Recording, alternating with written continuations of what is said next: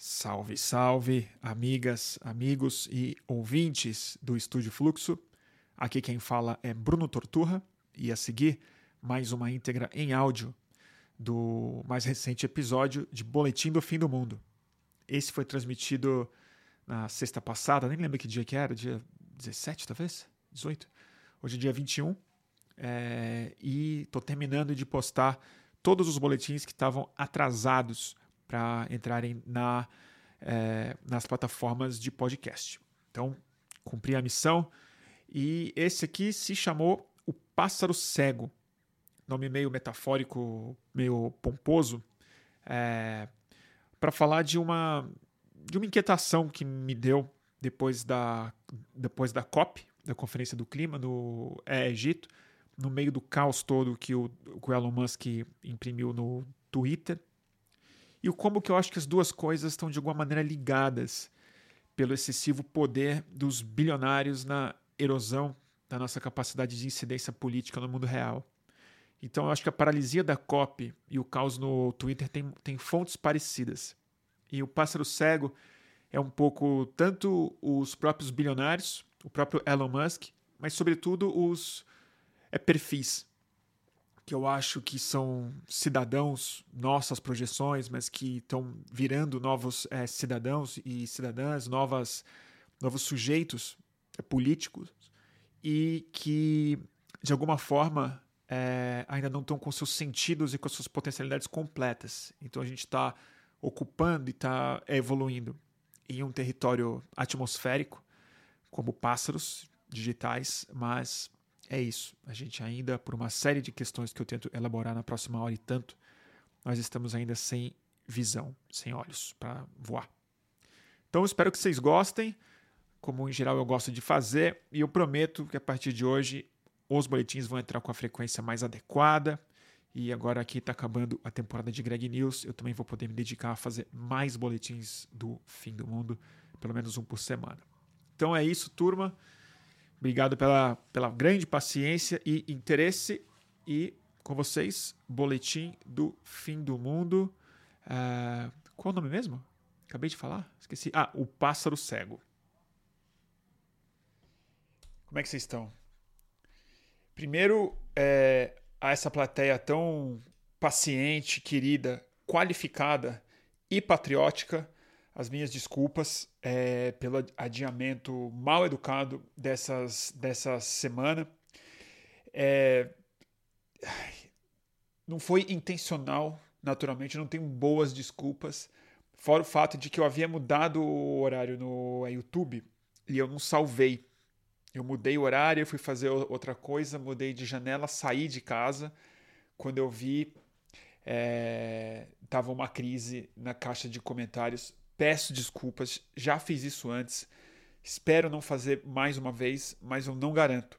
Que às vezes dá umas dá umas saturações de rede social, eu preciso ficar longe, fazer uma outra coisa. E essa semana foi muito complicada de é, trabalho e agenda e compromissos pessoais. Eu estava no Rio fazendo o Greg News, é, que vai ao ar hoje, né?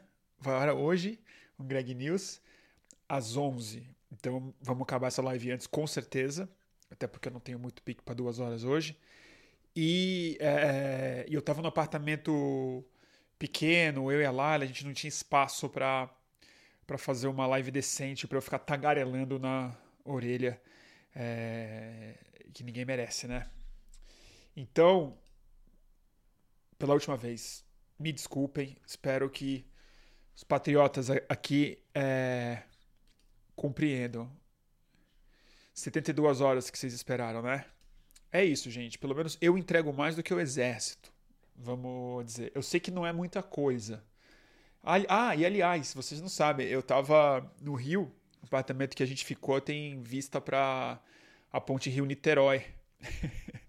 não vi o, o, navio, o lugar, mas a gente estava no Rio quando bateu o navio. Acho que foi justamente na saída do cinema. Doideira, né? Essa é a Marinha Brasileira, pessoal.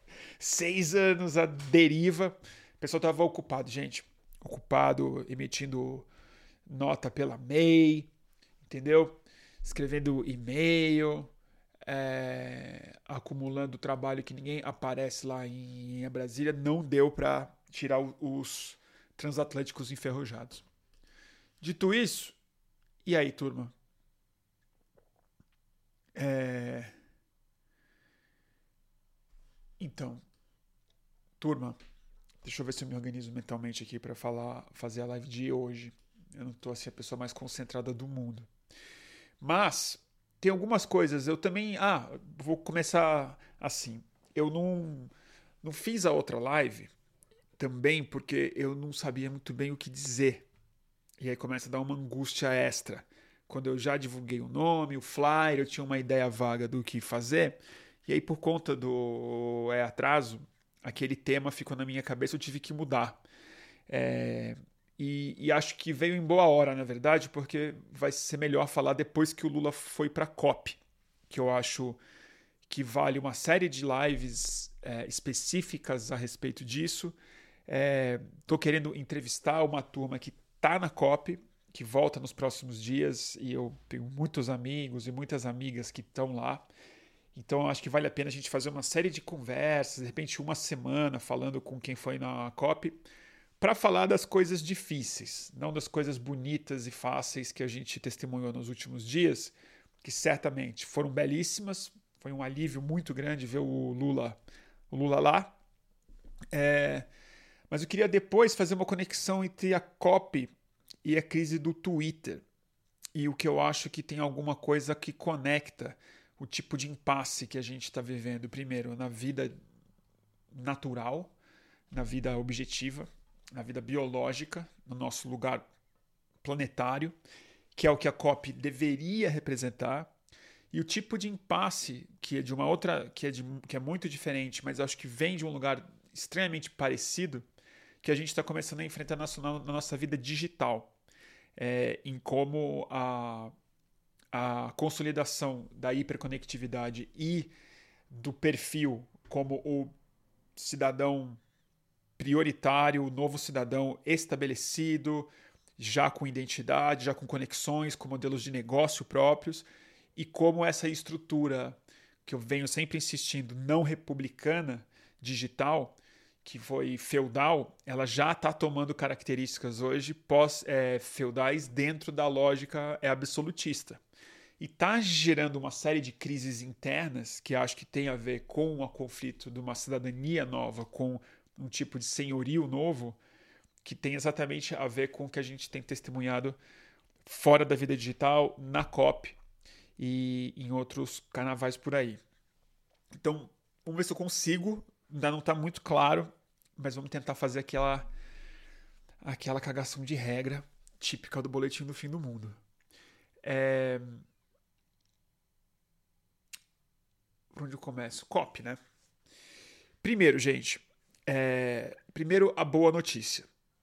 Que alívio ver o Lula chegando por ali e chegando dessa forma, né? chegando com mais do que legitimidade, com os braços abertos de um grande alívio e com uma palavra que ele mesmo reivindicou lá.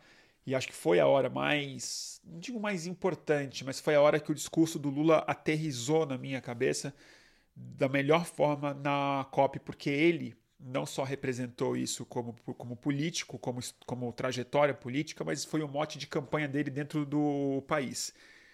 Quando ele falou que a mensagem que precisa ser colocada dentro da COP é esperança. E parece um pouco. Digo ingênuo, óbvio dizer algo é, assim, mas me chamou muito a atenção isso vindo é, numa COP em que a maioria das pessoas que acompanham essas COPs, é, que acompanham essas COPs há mais de 20 anos, é, estavam cada vez com um sentimento mais fútil e fatalista em relação a elas. E que é uma situação que, que eu não vejo representada politicamente é, nesse nível é, global. O último político que falava desse tipo de sentimento, esperança e tal, era o Obama, em circunstâncias absolutamente diferentes, e ele frustrou essa esperança de muitas formas diferentes. Não vamos falar dele aqui.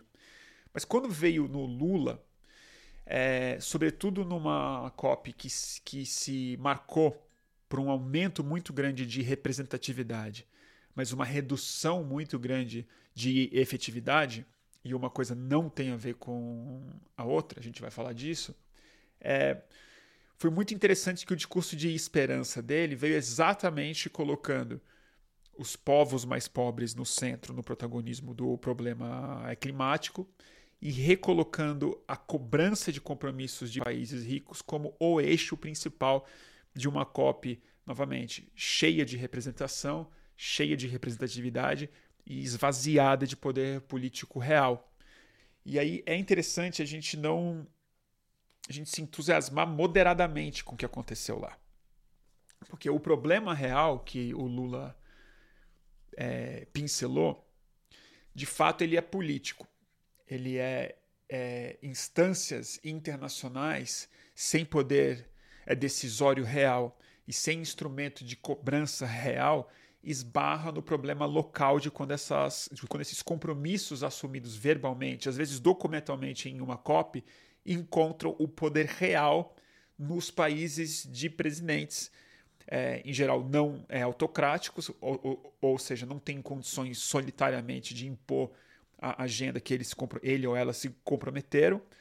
É, e, e ele cobrou exatamente isso, de que a ONU precisa ser reformada, o Conselho de Segurança precisa ser reformado, pautas antigas do Luiz Inácio, pautas antigas do Sul é Global, que o Lula recuperou em, em, em grande estilo e novamente colocando a questão indígena, a questão amazônica, a questão brasileira como o centro dessa reconversa que precisa acontecer. É, aonde eu acho que o problema começa a acontecer e, e aonde o, e o que o Lula não disse e que eu acho que precisa ser algo cada vez mais vocalizado, é, se não pelos políticos que estão de mãos atadas cada vez mais, mas pela sociedade que começa a cobrar os seus é, dirigentes. Que é o Lula não falou muito do papel dos bilionários. Ele ainda tratou a COP como um encontro da ONU, ainda numa linguagem de países ricos e países pobres, de nações vulnerabilizadas e nações historicamente responsáveis, de compromissos de transferência de renda dos países mais responsáveis para os menos favorecidos e que isso já havia sido combinado. Mas a linguagem ainda está numa geopolítica, é, na minha visão, muito ultrapassada para lidar com o problema que a gente tem na nossa mão. É, e a COP, e é aí que eu queria chegar, que é o poder dos bilionários, que é o poder das pessoas e dos fundos de investimento trilionários, bilionários as é, pessoas e os fundos já estão na casa dos é, trilhões, de corporações que hoje sozinhas já conseguem exercer um poder maior do que a maioria dos países tem autonomia para poder, poder regulá-las ou mudar ou incidir democraticamente ou, est ou estrategicamente em como essas empresas, que novamente já não podem nem mais ser chamadas de empresas, e corporação, francamente, já começa a ser um nome eufemístico para falar do tipo de poder que essas, que essas entidades é, privadas com fins lucrativos estão conseguindo exercer exatamente nos pontos cruciais que precisam ser discutidos e transformados dentro de uma conferência do clima. É muito interessante que você não vê na boca dos chefes de Estado a palavra Big Oil, as grandes petroleiras, o cartel. Não se relaciona, é, não se fez relações muito claras entre as guerras que estão acontecendo no mundo hoje e o papel dos combustíveis fósseis, e mais importante do que isso, o sistema produtivo mundial, a forma como a cadeia de produção foi construída nos últimos 30 anos, principalmente, exatamente do que se chamou de fim da história para cá, a globalização sob a batuta dos Estados, Estados Unidos, é bom de se lembrar que ao mesmo tempo que os Estados Unidos estavam mandando nessa globalização, internamente a política é, é, americana foi completamente capitulada ao poder político de corporações não permeáveis à democracia, não permeáveis à opinião pública, não permeáveis à decisão pública e que trabalham de maneira muito mais eficaz do que qualquer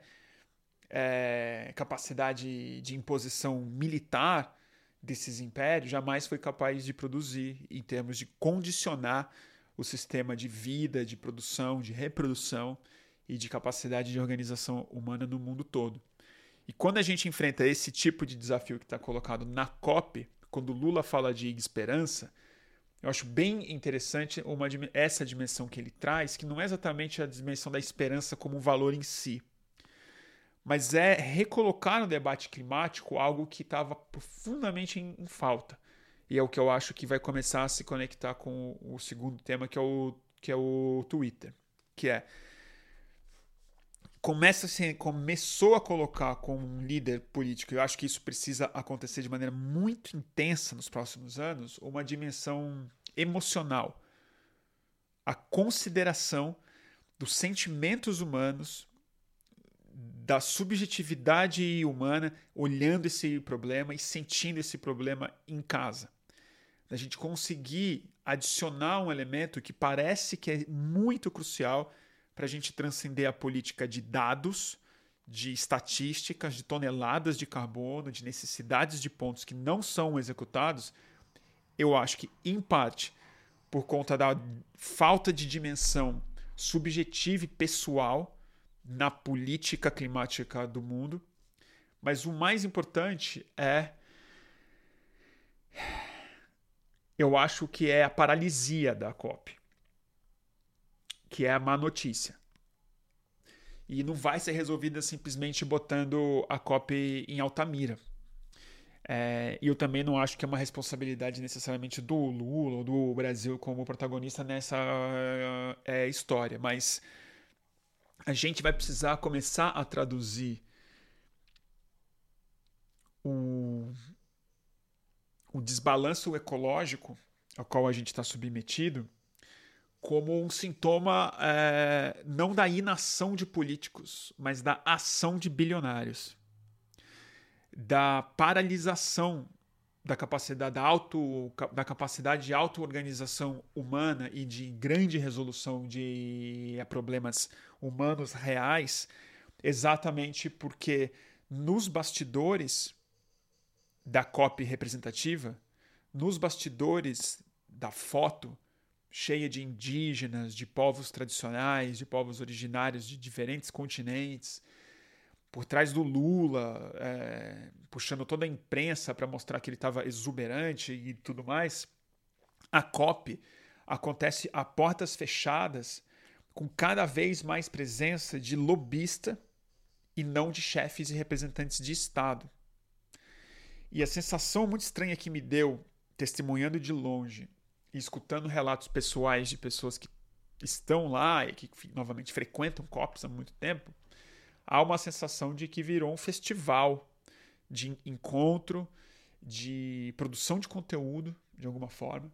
Então também isso se encaixa muito nessa discussão que a gente vai ter em seguida sobre rede social, que é a COP hoje, ela parece menos um fórum de elaboração de compromissos, políticas públicas e avanço e que é cobrança dos compromissos assumidos em Kyoto, em Copenhague, em Paris, em Glasgow, na Rio 92, muito antes, e muito mais um encontro, um fórum ecológico da sociedade civil é, se comunicando com a sociedade civil, cada um protagonizando o seu papel nessa construção cada vez mais personalizado em produção de vídeos, exatamente por conta do perfil humano. Então, todas as organizações hoje são TikTokers, todos os ativistas hoje são arrobas, onde ele se relaciona mais através da arroba do que nos fóruns.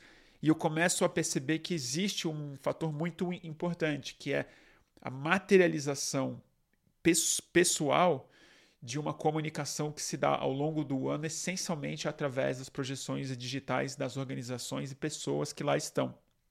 Então, eu nunca vi tanta selfie na COP, eu nunca vi tanta live pessoal da COP, tanta gente fazendo autocobertura, traduzindo a COP de acordo com a própria experiência.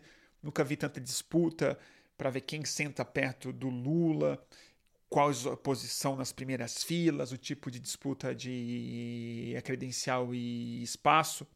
É um tipo de é, energia que se gasta e que se projeta, e o tempo que se gasta planejando e trabalhando dentro de uma, de uma COP, e é muito difícil ver qualquer retrato disso em termos de avanço dos documentos que precisam ser produzidos.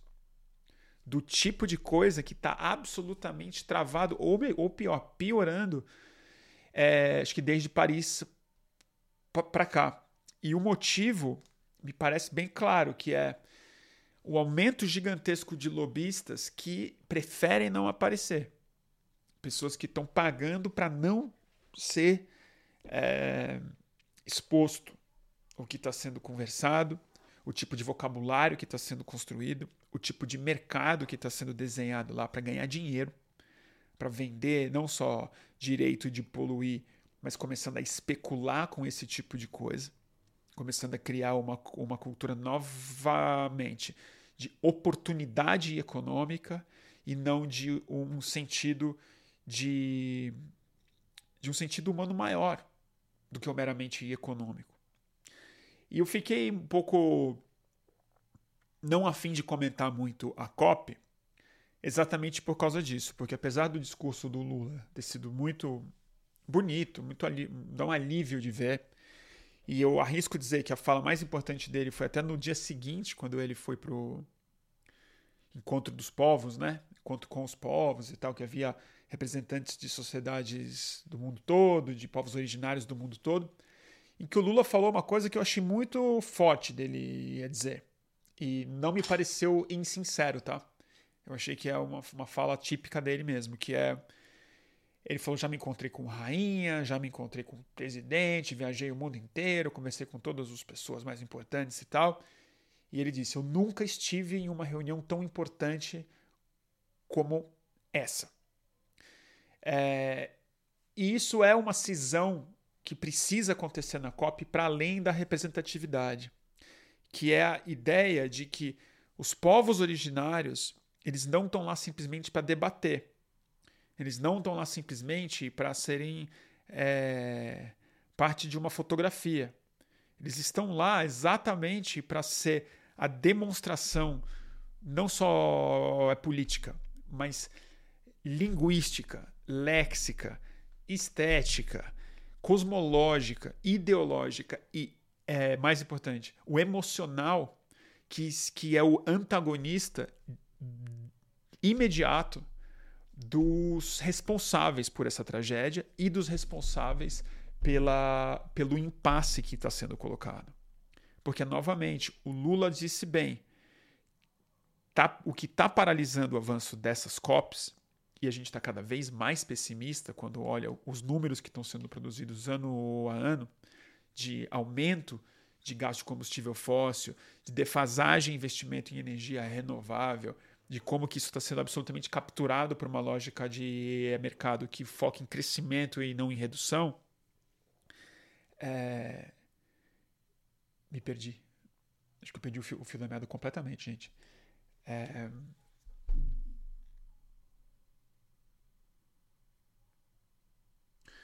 O tipo de político, o, o tipo de conflito político que precisa ser estabelecido é de outra natureza. Eu, eu, me lembrei. O Lula falava exatamente que as pessoas voltam para casa com os compromissos delas, que assumiram na COP e hoje pararam de assumir, dado o fracasso. As pessoas voltam para os seus países, isso não transita politicamente, isso não é capaz de passar no Senado por conta de questões é, locais. O que eu não acho que isso traduz o problema de maneira clara, porque os, os, os políticos locais, tanto ou mais do que os planetários, estão reféns dos atores econômicos que nos últimos 30 anos, que foram os mesmos 30 anos que a gente dobrou o, o número de moléculas de gás estufa na atmosfera. Então vamos lembrar de um dado que para mim é sempre muito chocante. Todo mundo cobra a revolução industrial, né? Falar, ah, desde a revolução industrial para cá nós metemos tantas gigatoneladas de carbono na atmosfera. Desde o começo do século XX, todo mundo já, os cientistas que estudavam isso já sabiam que o aumento de gás carbônico na atmosfera, de carbono na, na atmosfera, aumentaria a temperatura do planeta. Ao longo desses 100 anos, a gente foi não só sofisticando esse conhecimento, mas entendendo como o clima se regula e o tipo de caos, no sentido físico da palavra mesmo, caos teoria do caos mesmo, que você não consegue sequer é, ter uma previsão razoável dos efeitos que isso pode causar exatamente pela extrema, extrema é, complexidade. Mas tudo que a gente acumulou de carbono do começo da Revolução Industrial até 1992, até Rio, até Rio 92, o, o, o começo das COPs, o começo das conferências ecológicas e que algo precisava ser feito, quando o aquecimento global entrou na pauta, buraco de ozônio era uma questão a ser resolvida e foi. Quando a, o Brasil toma esse protagonismo, o Brasil já é democrático, toma esse protagonismo. De 92 para cá, a gente emitiu o mesmo que a gente tinha emitido como capitalismo desde a Revolução Industrial até então. Então, desde que a gente resolveu fazer alguma coisa a respeito disso, desde que o ser humano tomou uma decisão como planeta, todos os chefes de Estado se sentaram para falar sobre isso de maneira muito avançada, diga-se de passagem, a gente dobrou o que havia sido produzido nos últimos 150 anos, 180 anos. Nível de loucura aqui. O, o, o nível de fracasso que isso representa. Só que se você for olhar, é o ano é o ano seguinte que se decreta o fim da história. Quando Fukuyama fala que quem ganhou foi a democracia liberal. A demo, o modelo de democracia americano ganhou do que eles consideravam o socialismo real, inevitável, e quer dizer, a história estava ganha. Né? Esse é o modelo, é assim que a gente vai administrar. E a Rio 92, ela poderia ter sido caso ela tivesse produzido COPs muito produtivas e tudo mais, poderia ser o, a consagração do fim da história. Ou seja, depois da grande, das duas grandes guerras e da polarização entre comunismo e, e capitalismo, o ser humano seria capaz de se integrar de maneira pacífica para discutir o quê? Algo que a gente nunca parou para discutir qual o papel biológico do ser humano. Como é que o ser humano é, é, vai se colocar como espécie em cima de um planeta e que tipo de organização nós somos capazes de fazer como humanidade, como espécie, em parceria, em vizinhança, em convívio, em harmonia ou não, em equilíbrio de alguma forma com as demais espécies vivas no planeta. E de 92 para cá, ficou claro que a gente não foi capaz de produzir isso. Primeiro, por a gente não só dobrou a nossa pegada de carbono na atmosfera, como a gente produziu também outras grandes revoluções econômicas. A primeira, a consolidação da globalização financeira e do hiperconsumo com uma distribuição inédita de corporações e fábricas ao redor do mundo para economizar na mão de obra, para explorar fragilidades políticas e pouco democráticas de países ainda em desenvolvimento e para financiarizar e transformar o capitalismo, agora que ele venceu a guerra ideológica, em uma cultura que já define muito mais do que ideologia, mas identidade, desejo, hábitos de consumo, culturas internacionais e tal, essa foi uma revolução.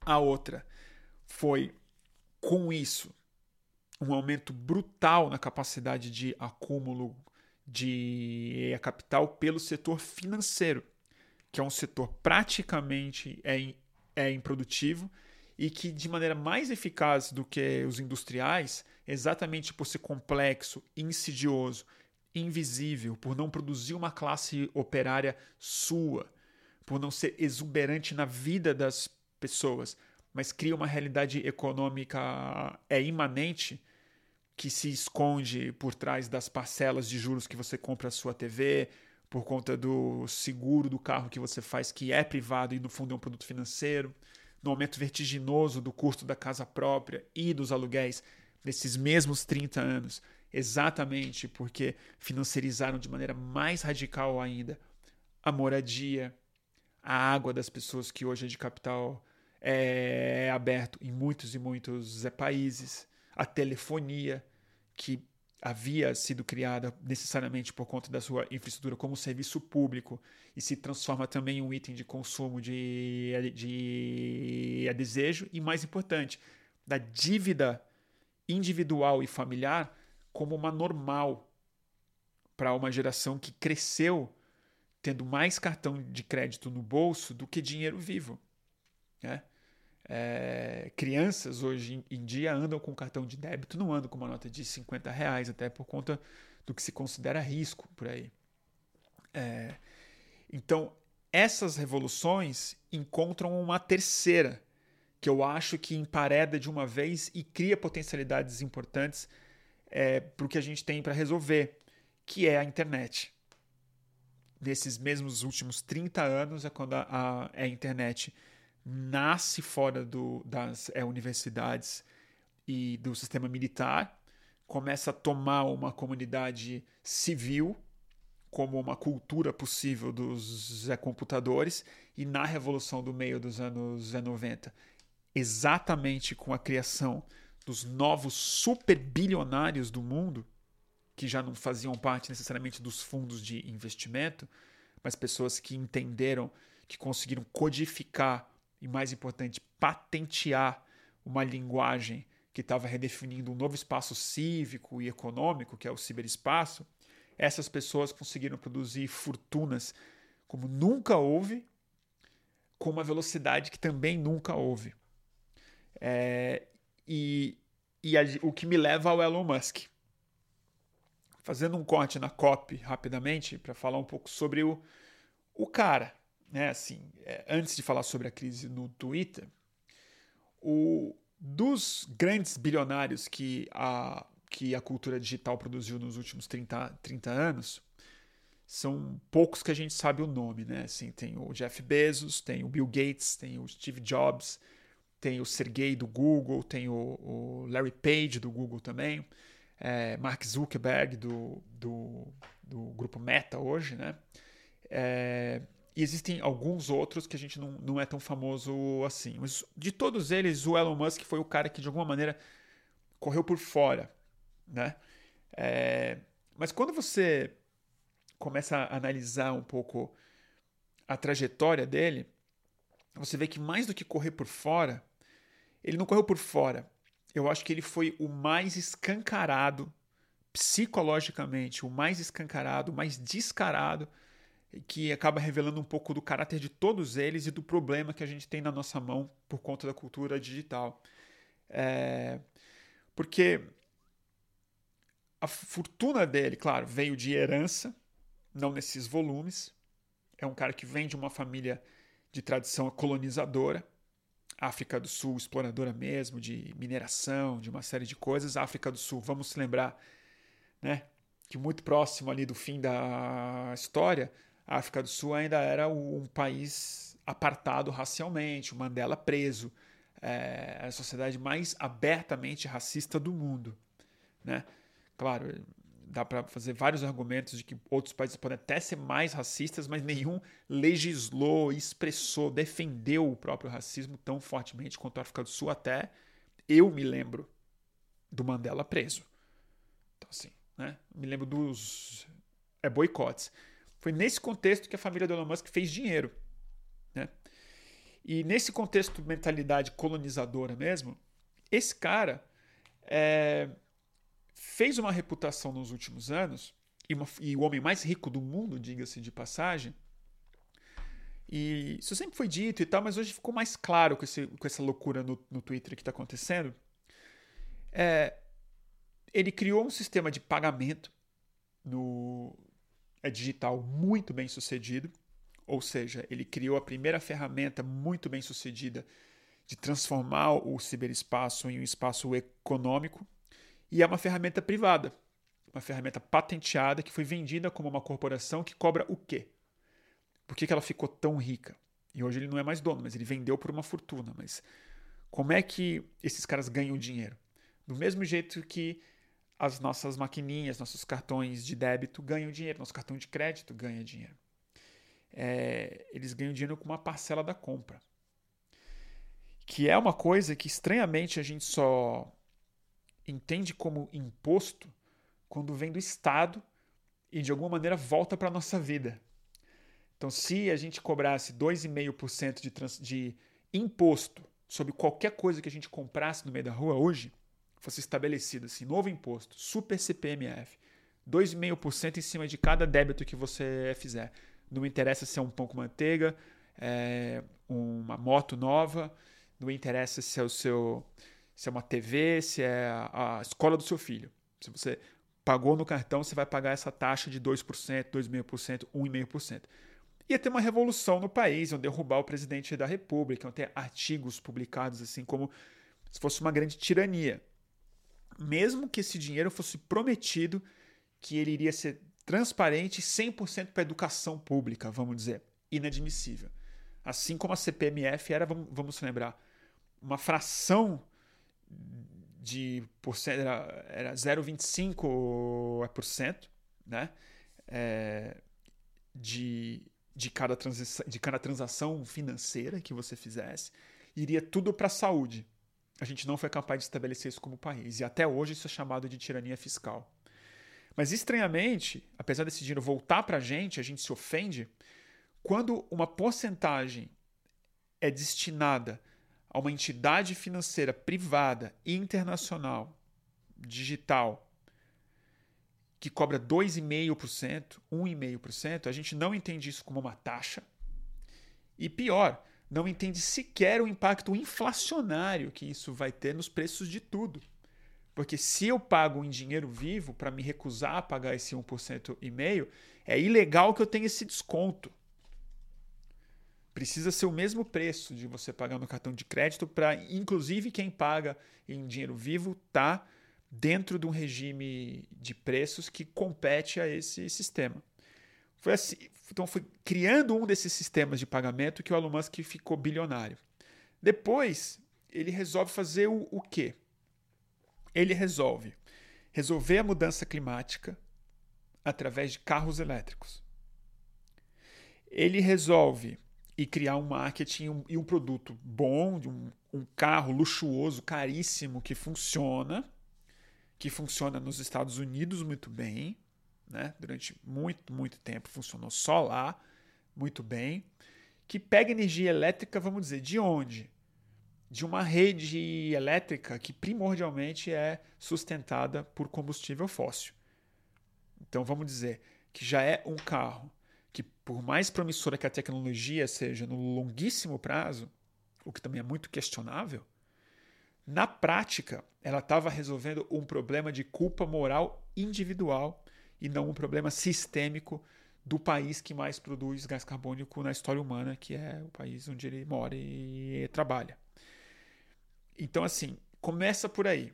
Depois, ele faz lobby político, cria uma empresa nova e ganha dinheiro, ganha patrocínio, ganha investimento público e é privado para frear a ideia de, de reconstrução ferroviária na Califórnia através de trens de alta velocidade e através de transporte de massa público e começa a criar utopias digitais se vendendo como esse gênio, utopias do Vale do Silício de que na verdade a gente só precisa de túneis a vácuo, aonde trilhos que levam carros, pessoas, carga, possa fazer tudo. A gente não precisa construir trem, porque a gente pode ser mais visionário, pode construir um futuro muito diferente.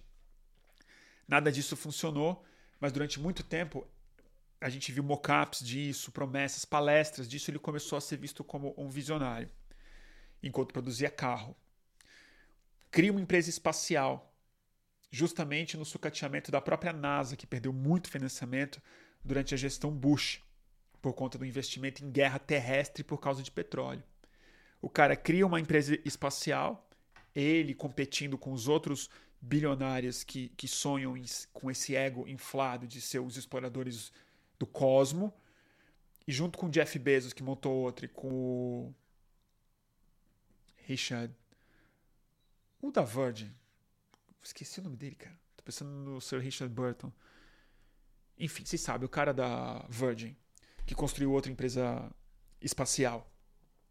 O cara me faz a SpaceX, cria um foguete que de fato é um brinquedo interessante de ver, é, uma, é um feito de engenharia, que novamente não foi ele que fez, ele mandou fazer, pressionou o pessoal, o pessoal inventou, rolou, mas não foi ele que desenhou, né?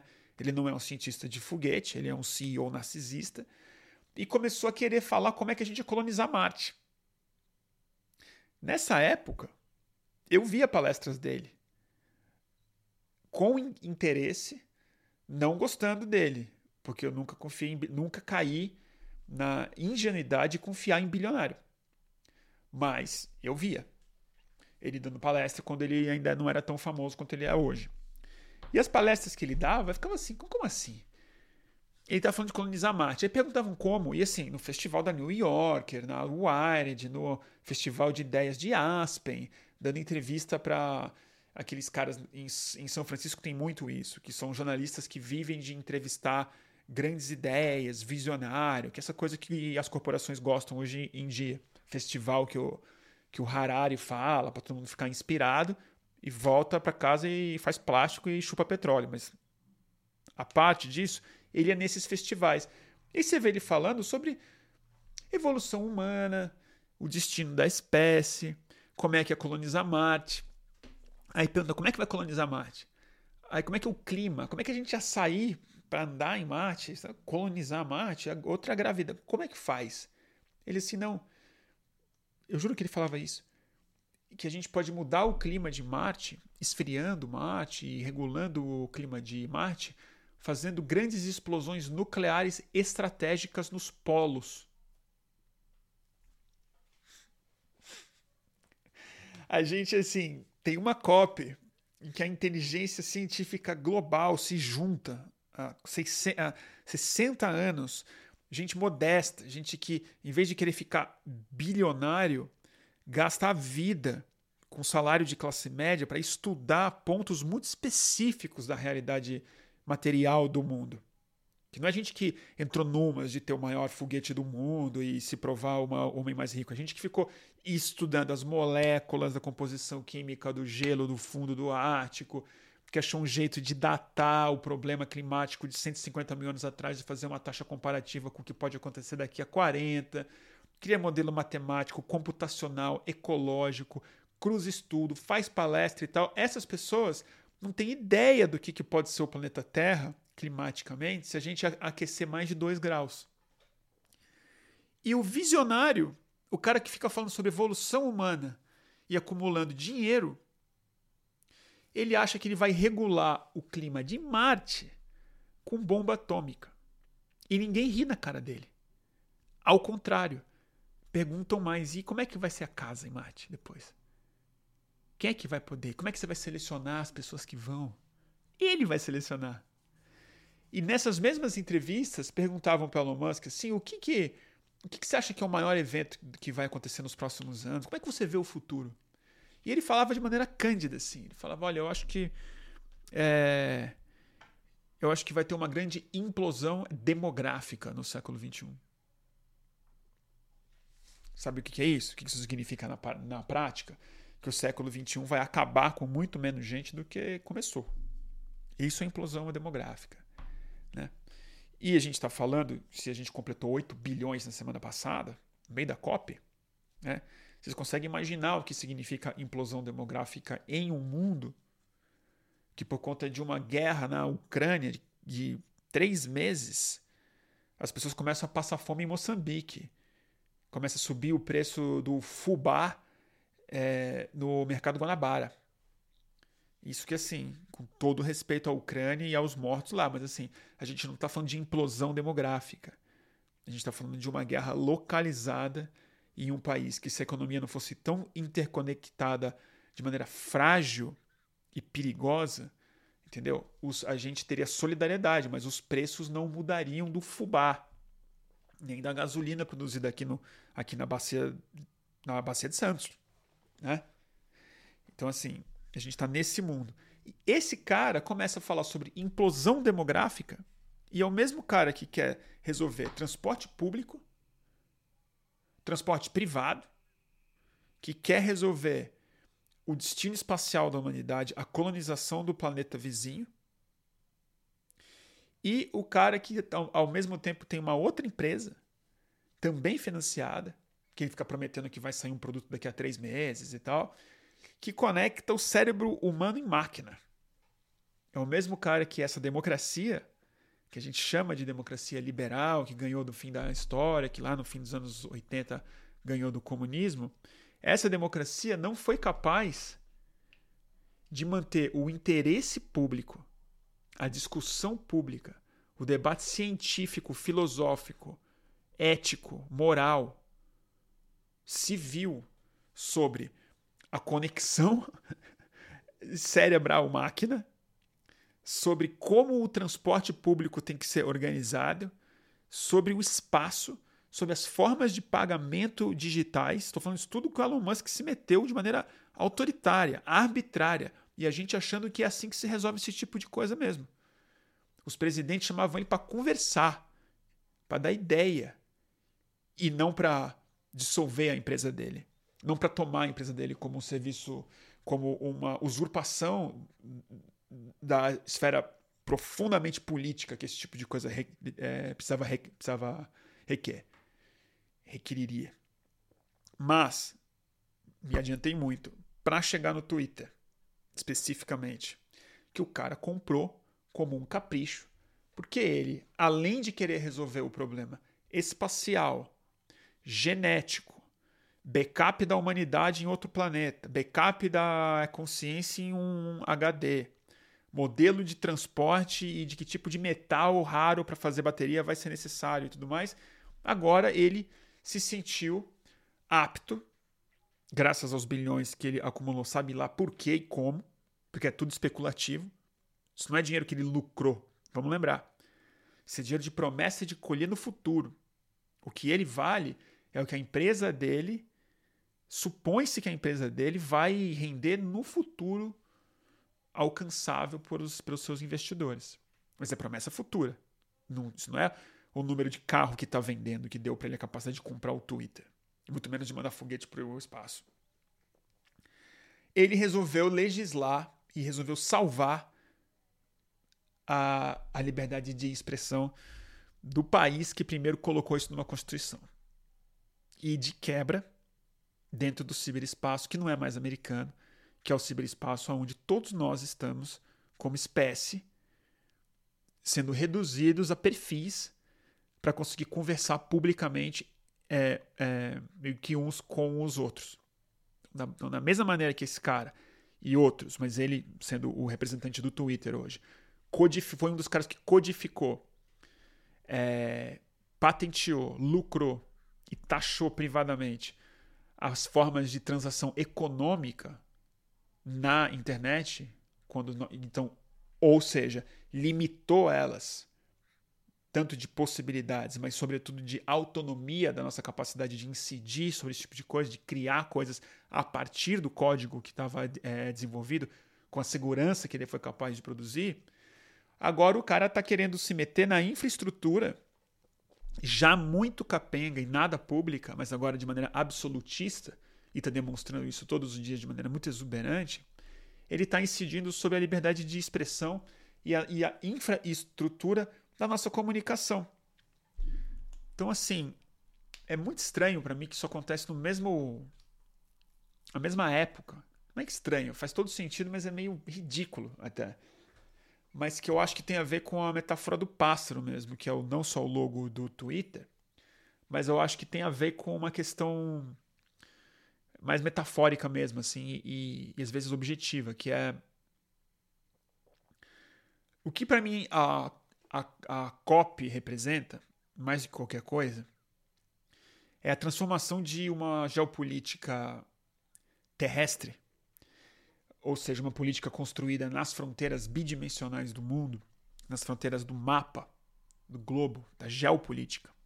é, das guerras, dos exércitos, das fronteiras, das bandeiras, das línguas, do comércio, das tarifas, da entrada e saída, do passaporte, dos países soberanos que não que encontram espaços e tal, para a necessidade de uma política atmosférica. Porque o que está acontecendo no planeta, fora a devastação bidimensional, a perda de áreas florestais, de biodiversidade e de capacidade de sustento dessas mesmas cadeias de manutenção da é, vida, a questão da mudança climática ela é sobretudo um evento atmosférico por conta do acúmulo de gás carbônico na atmosfera, o aumento do vapor de água, que também é um gás estufa fortíssimo que a gente não fala, e é esse clima, que a gente chama de clima, na verdade ele é basicamente produzido pela finíssima camada de 40 quilômetros de ar que cobre um planeta de centenas de milhares de quilômetros. Então, assim, a atmosfera ela não é um espaço construído politicamente, porque ela não admite fronteira, ela demanda um tipo de governança, um tipo de pensamento não só muito mais complexo e sistêmico, mas muito mais interdependente onde a ação de todos desencadeia necessariamente os efeitos em áreas em que as pessoas não têm a menor incidência sobre as decisões tomadas localmente em outro lugar. Quando o, eu, não, eu não acho que ele pensa dessa forma, mas quando o Lula fala que precisa de uma governança é global para resolver um problema é global, eu acho que tem necessariamente a ver com a necessidade de uma governança atmosférica. E ninguém está falando disso de salas globalistas em que pessoas definem o destino da humanidade sem incidência popular nos é, lugares. Mas fóruns democráticos globais precisam ser criados para além das fronteiras nacionais. E esse imperativo é um imperativo atmosférico. E é interessante você pensar na atmosfera como um território de evolução. Porque é, quem me acompanha sabe, eu, eu sou muito fã de passarinho. Eu amo pássaro e acho as criaturas assim mais mágicas vivas. Assim, todas são incríveis, eu prefiro cachorro, os mamíferos são os maiorais, eu, eu prefiro ficar com mamífero do que com... Mas o pássaro ele tem um, uma coisa louca, estética, é, do movimento dele, mas tem uma coisa que quando você entra numas com o pássaro, começa a ficar mais interessante que é a conquista do céu como o espaço onde só as aves têm domínio real, fez com que se criasse uma nova dimensão, uma dimensão, uma terceira dimensão, aonde a evolução pudesse se dar de maneira diferente do que se dá na Terra, sob o efeito mais implacável da gravidade e sob efeito implacável do convívio necessário com outros tipos de predadores, presas e doenças e, e, e todo o resto, né? das intempéries todas. A, a conquista do céu fez com que os pássaros desenvolvessem um tipo de diversidade muito peculiar, muito particular, que é por isso que as pessoas se apaixonam tanto por é pássaro. Isso tem a ver não só com uma eficiência muito grande é, em termos corpóreos, cerebrais, físicos, porque ele precisa ser leve o suficiente para conseguir decolar e ser econômico o suficiente para conseguir se manter é, é, voando e, e, reagindo com muita, com muita eficiência, mas também faz com que ele seja uma máquina sensorial muito sofisticada uma, uma, uma máquina em que o, os sentidos são muito aguçados, muito é, refinados, mas que são capazes de produzir experiências subjetivas muito baseadas em sensações e, e não em análise de dado fria ou muitos cálculos. Tudo isso precisa ser feito de maneira muito rápida. Mas o que eu quero colocar é por conta de livros que eu, enfim, que eu gosto muito sobre é, pássaros, mas que é o caráter sensorial dos pássaros conseguiram fazer com, com eles uma evolução de uma diversidade de beleza, de canto, de dança, de diversidade, de rituais diferentes de acasalamento, de experiências é, lúdicas ou de caça ou de ou estratégias de repouso, descanso e tudo mais, de uma exuberância impossível para animais presos ao mundo bidimensional como nós fomos presos. Claro que o ser humano é um caso meio, meio é, à parte, mas justamente porque o ser humano, sem conseguir voar com o próprio corpo, conseguiu criar, mais ainda do que os pássaros, conseguiu criar espaços metafísicos, espaços ainda mais aéreos do que a, do que a atmosfera, onde a evolução se deu de verdade, que são os nossos espaços culturais, são nossos espaços políticos, nossos espaços artísticos, nossos espaços espirituais e tudo mais, que são, como a gente sabe, a chave central do sucesso questionável do ser humano sobre a Terra, ao ponto da gente romper qualquer outra regra a que outros animais, inclusive os pássaros, estão submetidos. Nós somos capazes de aumentar profundamente o recurso é, alimentar, a gente solapa é, qualquer intempérie real do mundo, o objetivo, seja no ar, seja no mar, na é terra, para que a gente consiga sentar, se é, reproduzir e se é, organizar, mas porque a gente teve outro espaço para a gente colonizar, que não foi a terra e não foi o ar, mas que é o espaço mental, o espaço da linguagem, o espaço psicológico. E o que é interessante da gente pensar, por isso que eu acho uma metáfora interessante a do pássaro, porque quando a gente cria a internet, é como se o animal cultural humano ganhasse uma atmosfera própria. É, é como se a vida digital, é como se a criação do, hiper, do ciber, ciberespaço fosse a conquista de um espaço que ainda não era possível dentro da cultura humana, que é o rompimento de fronteira, de velocidade, de conquista de espaço, de colonização de outras áreas através da comunicação é, humana, mas que, mas que respeita muito mais uma lógica é, atmosférica do que uma lógica é, bidimensional. Então a gente sempre foi cultural, sempre foi religioso, sempre foi musical, mas a gente dependia um pouco da comunicação ainda física. A gente ainda dependia de uma bidimensionalidade, mesmo que ela fosse é, através de livros ou de telégrafos, que seja, mas o, o, o caráter sem fio, o caráter imediato, o caráter dos satélites que o Elon Musk também está tentando controlar, diga-se de passagem, com a Starlink, criou uma atmosfera, a noosfera, do pensamento, da comunicação e da expressão individual. O ser humano deixa de ser corpo e, como perfil, ele é um tipo de ave. Ele é um tipo de pássaro que já não está mais preso no mundo da sua toca. Só que de maneira muito politicamente trágica, por não ter essa observação muito clara, a gente criou a nossa projeção digital no ciberespaço, o nosso pássaro, com sentidos muito, muito precários. Porque para o pássaro ser capaz de, de colonizar esse espaço de maneira exuberante, de maneira interessante, de maneira eficiente, ele precisa ter olhos muito afiados, ele precisa ter penas muito bem desenhadas, precisa ter mil formas de experimentação e, mais importante do que isso, recursos que lhe deem muita é, autonomia individual e coletiva de se organizar, de produzir os seus rituais, de é, elaboração. E a sensação que me dá é que o perfil é basicamente um pássaro cego.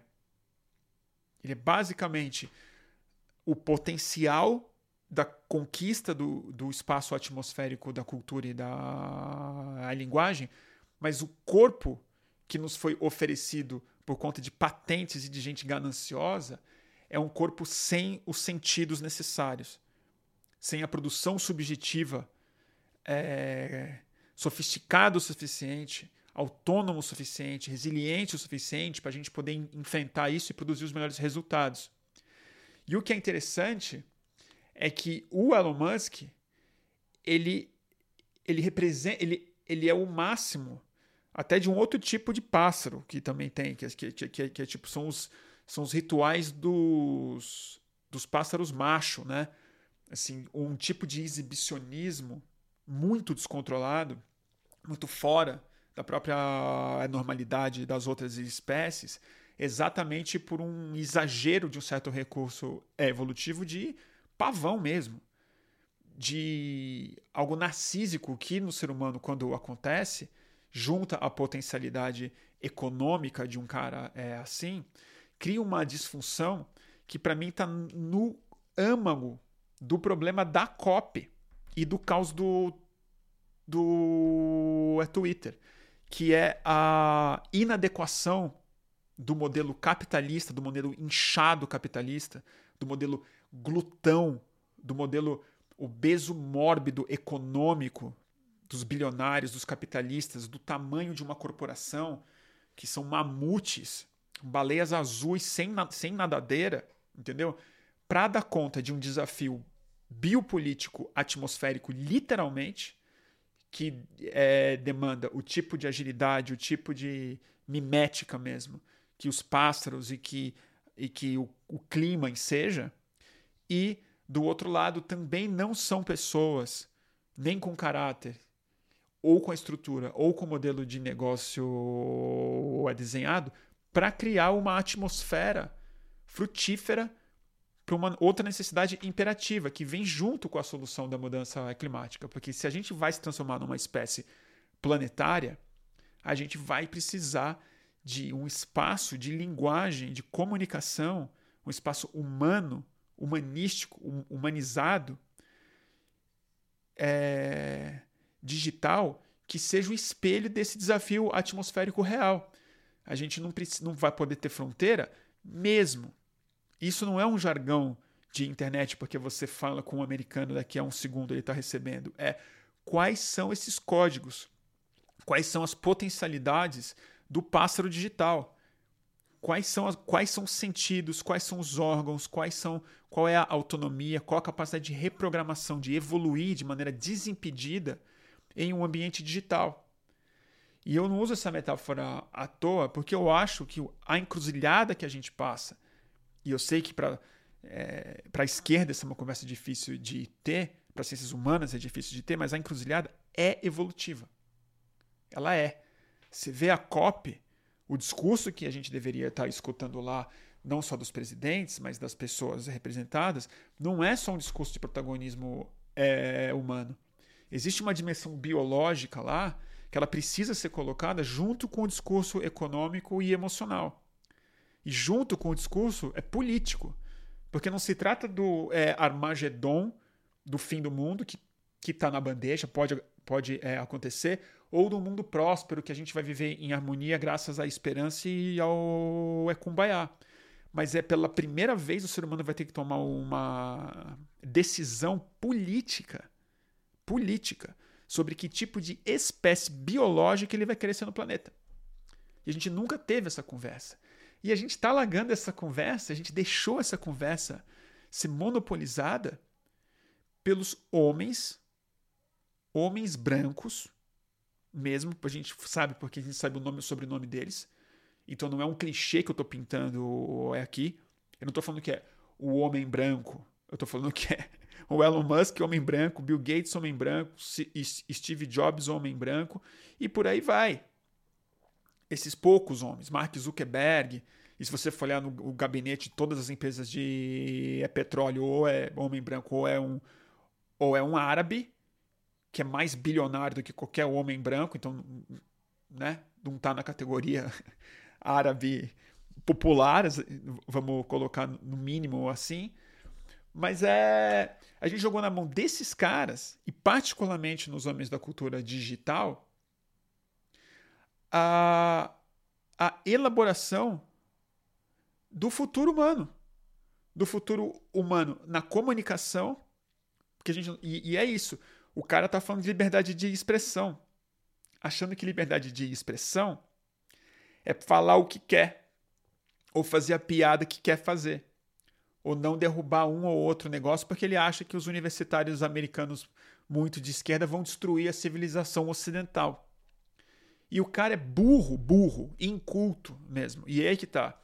O Elon Musk também é um tipo de pássaro cego muito forte, porque ele tem esse cérebro, que para mim é um cérebro tudo menos inteligente. Isso não denota para mim nenhuma inteligência. Ele, ele tem uma funcionalidade específica e muita picaretagem, porque o sistema favorece, estimula, incentiva sociopatia a ser remunerada e ser confirmada como se inteligência e genialidade fosse.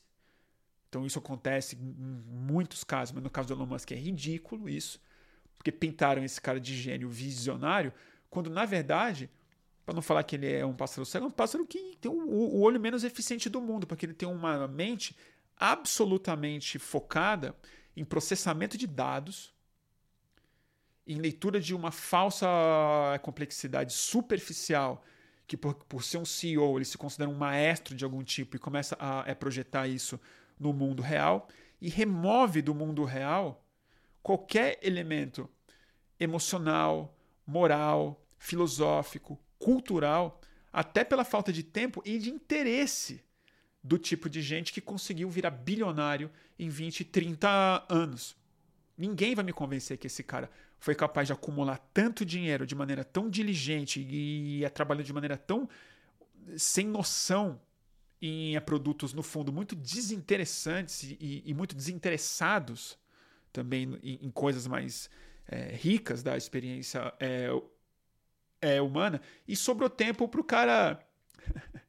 para o cara fazer um curso, para o cara ver uma palestra, para o cara ler um livro de uma coisa que ele não concorda, para o cara ser desafiado em debate real, para o cara ter uma crise de consciência o cara ter uma experiência humana em contato com pessoas reais.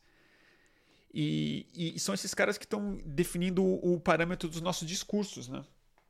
E aí, assim, eu acho que o impasse da COP e, da, e do Twitter, ele passa exatamente por isso. São os bilionários que estão atravancando esse caminho todo, mas não por mera ganância.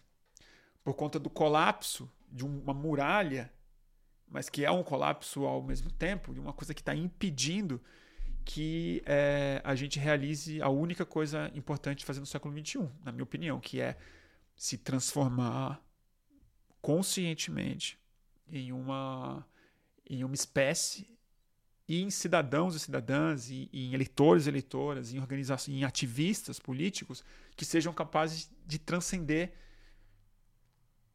a segunda dimensão. De ser atmosférico, de lidar com o problema que a gente tem na nossa mão real, real, não o, não o problema de como é que eu passo essa lei quando eu chegar no Brasil, como é que eu convenço, é, como é que eu é, reorganizo o IBAMA, tudo isso é verdade, necessário, absolutamente. E o que me deixa, assim, voltando para o começo, com alguma esperança, é, é que eu acho que essa linguagem está quase pronta para ser desenvolvida em, em, em, escala e eu torço para que homens como Elon Musk quebrem o quanto antes é, as estruturas que eles se propuseram a dominar. É, então eu estou torcendo mesmo pelo fim do Twitter, do Elon Musk, para na hora que ele der pau real, ele falir, ele quebrar real, ele parar de funcionar real, a gente comece, talvez comece a cair uma ficha, uma necessidade imperativa que aconteceu em outros momentos da história humana, quando grandes crashes econômicos é, tipo, é acontecerem, que vai cair a ficha que o Twitter não pode fechar. Que ele não pode des desaparecer do dia para e todo mundo vai pro cu, né? Ele já é importante e é demais para não existir. Mas não do ponto de vista econômico e financeiro, do ponto de vista do rearranjo cultural, jornalístico, midiático, de comunicação, de informação das pessoas.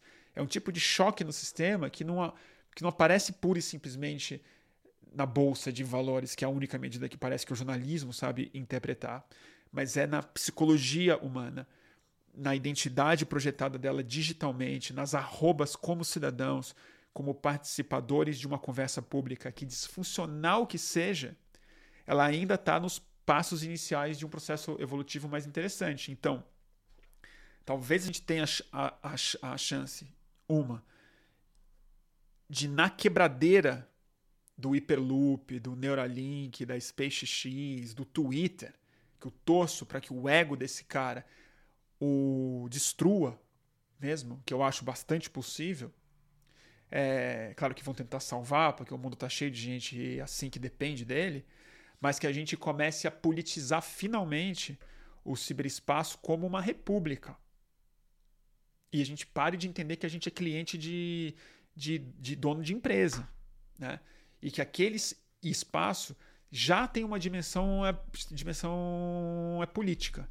Se ela não for democratizada, não adianta falar que o sistema analógico é democrático se a nossa projeção civil no espaço digital não é.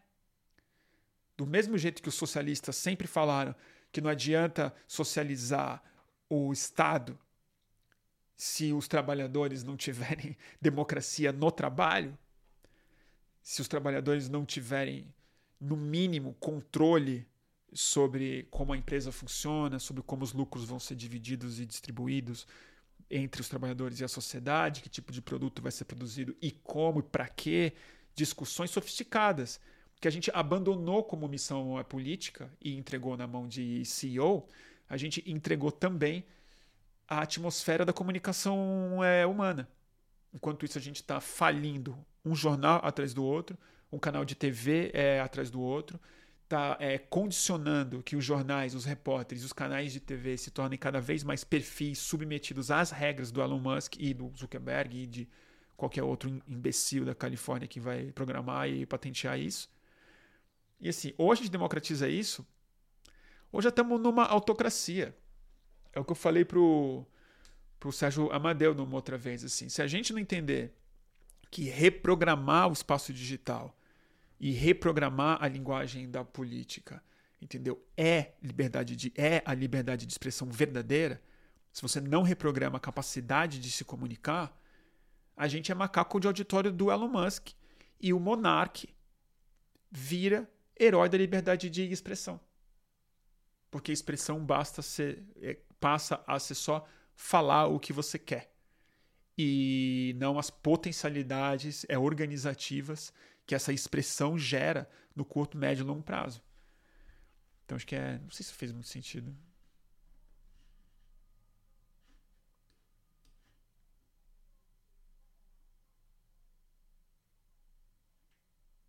Deixa eu ver aqui. Tem muita gente vendo? Mais de mil pessoas, credo. Deixa eu falar um pouco com vocês, que eu falei muito, né, hoje.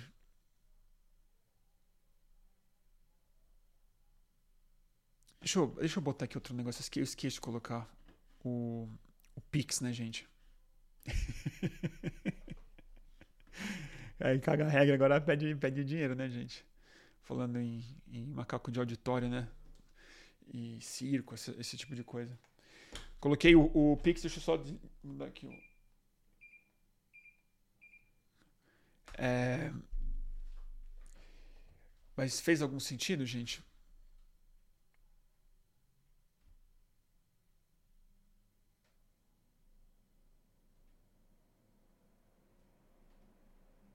Deixa eu ler um pouco aqui de comentário de vocês.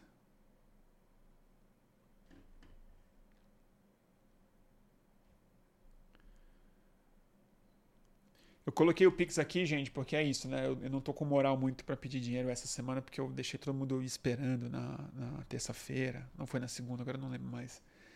É... Mas é isso, Gag News acabou. Eram só quatro episódios até o final do ano. E eu tô querendo é... voltar a produzir mais. Então cheguei em, em São Paulo, vai ter mais boletim na semana que vem, vão ter entrevistas novas. E tem feito uma diferença muito grande. Ajuda de vocês todos. Aos que podem, claro, né? Os que não vai fazer muita falta e entendem que é, financiando uma parte do trabalho que eu faço aqui, está financiando também para quem não pode pagar, que eu entendo perfeitamente que seja a maioria. É... O Inácio colocou aqui: o Pix é uma revolução nesse contexto do PayPal, assim como as urnas eletrônicas. Total. O Pix é muito revolucionário. Falta ferramenta para facilitar isso digitalmente, mas certamente o Pix mudou tudo e ainda tem muito que mudar. Acho que o jornalismo independente está usando mal ainda o Pix, eu acho. Isso aqui eu tô. E a janela, Cíntia? Pergunta. Rolou? Rolou, gente. Estamos sob a janela. Hoje é sexta-feira, ali fora o boteco tá funcionando. Hoje não encheu muito. É, dá para ouvir um pouquinho. A janela não vedou completamente. Eu, eu, eu, eu, esperava um pouco mais dela. E o, o cara que instalou aqui, que é super legal, ele vai. Ele falou que vai passar aqui para dar uma regulada, melhorar a trava dela. Talvez isole melhor. Mas é graças a vocês e, e aos pics de vocês e aos superchats de vocês que essa janela foi possível em só uma transmissão. E até vou abrir aqui para ver se dá para ver um pedaço. Não sei se dá para ver aqui, ó. Olha ela aqui, ó. ó. Vidrão. Então, e já estou trabalhando bem mais tranquilo. E. Tá bom, gente? Vocês viram a janela, né? Obrigado, galera.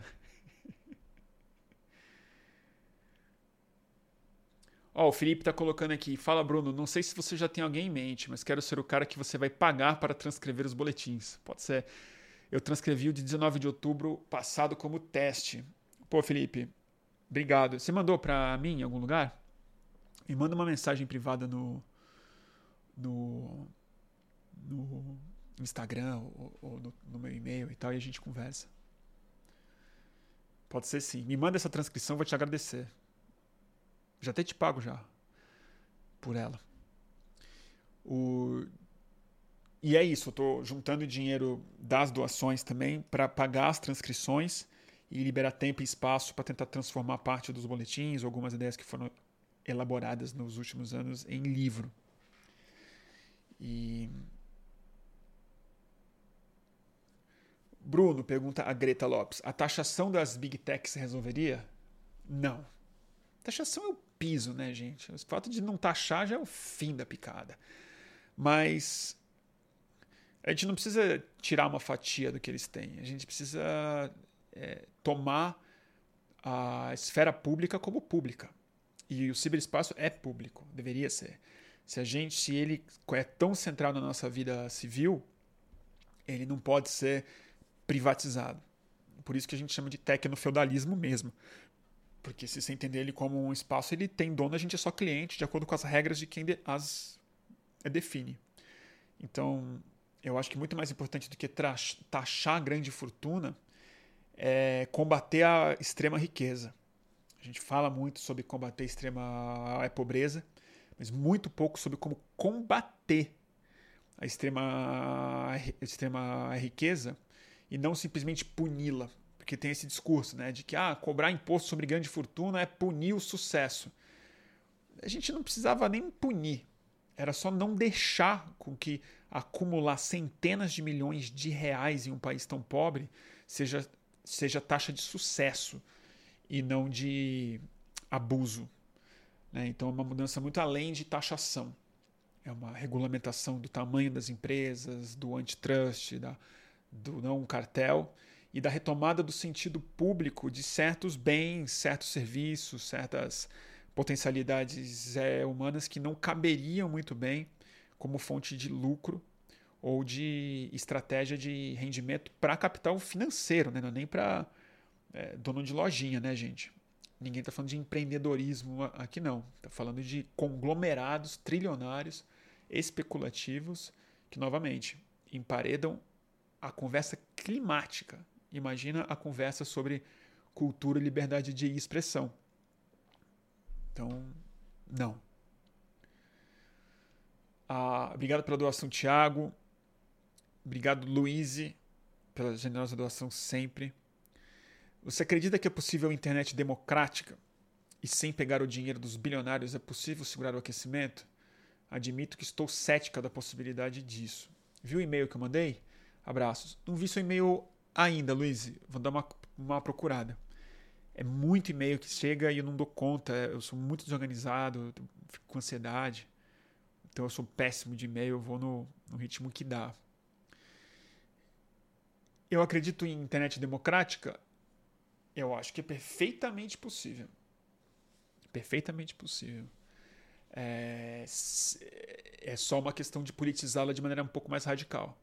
Eu acho que uma das funções do Estado, inclusive, é, e isso é muito difícil de produzir sem controle estatal, sem riscos de vigilância, de espionagem, como acontece em países autoritários, mas é criar estruturas públicas é, administradas pelo é, público, de alguma forma, com permeabilidade democrática, mas não controle governamental necessariamente, mas servidores, mega instalações de backup, de servidor de vídeo, de e-mail, de criptografia, de redes sociais de código livre, aberto, transparência algorítmica real. Eu acho que essa deveria ser uma das missões centrais de qualquer Ministério das Comunicações, de qualquer SECOM. Não é esse debate que está acontecendo hoje nos, na, na SECOM, com certeza. É, não por nada, mas porque eu acho que, com raras exceções dentro do pensamento que tem interlocução com o PT hoje, eu acho que esse pensamento não entra de maneira estratégica. E, e sobre é possível resolver o aquecimento global sem o dinheiro dos bilionários? Não. A gente vai precisar do dinheiro deles. Porque vamos lembrar que não é dinheiro que eles têm, né?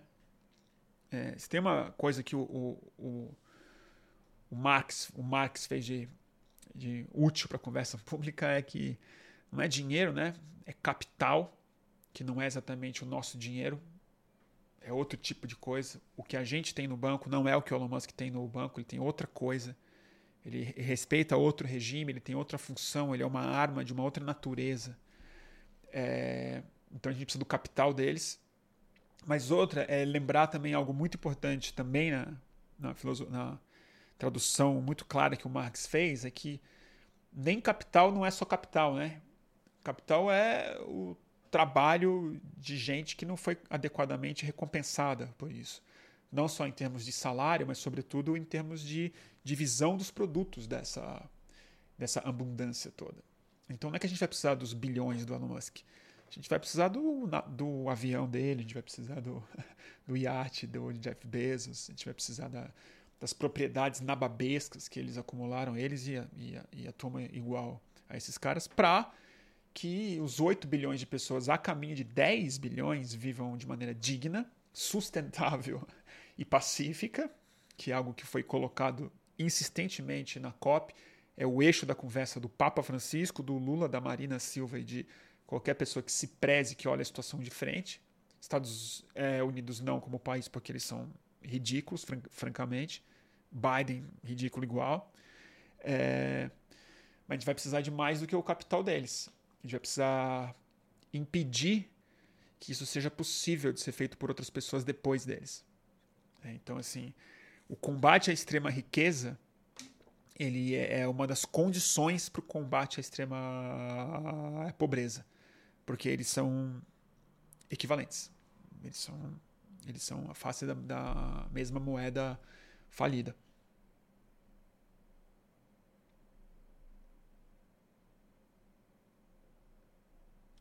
Marcelo, obrigado pela doação, pela generosa doação. Pedro Leal. Obrigado pela doação, Pedro. Você perguntou. Você... Cheguei a escrever mês passado um texto sobre tentando caracterizar a psicodinâmica de grupo da coisa. Sou psicólogo. Poderia te mandar? É um link do Medium. Pô, manda com todo prazer, Pedro. Manda aqui, eu já clico e, e, e leio depois, com todo prazer. Ah, minha mãe me mandou um dinheiro. Obrigado, mãe. Obrigado. Parece que, você tá, que eu tô aí, né? Se você falou. Até parece.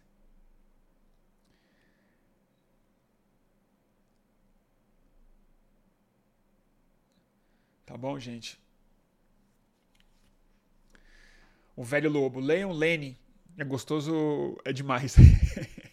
Adoro a minha plateia comunista. Você sabe que eu nunca li Lenin, né? Eu não li a literatura comunista. Eu, eu comprei o Capital pretensiosamente. Aí eu comecei a ler. Tava em promoção. Tava 50% de desconto a, é, antes da pandemia na a festa do livro da USP. Aí eu executei a compra do Capital em três volumes e tentei ler, paralisei completamente e tal. E, e o pouco que eu li de marxismo é do David Harvey, vendo aula, vendo palestra por aí e tal. Mas é, Nunca li Lenin, não. Tenho muito pouco conhecimento sobre o debate é, leninista, comunista executado nas revoluções e fora delas.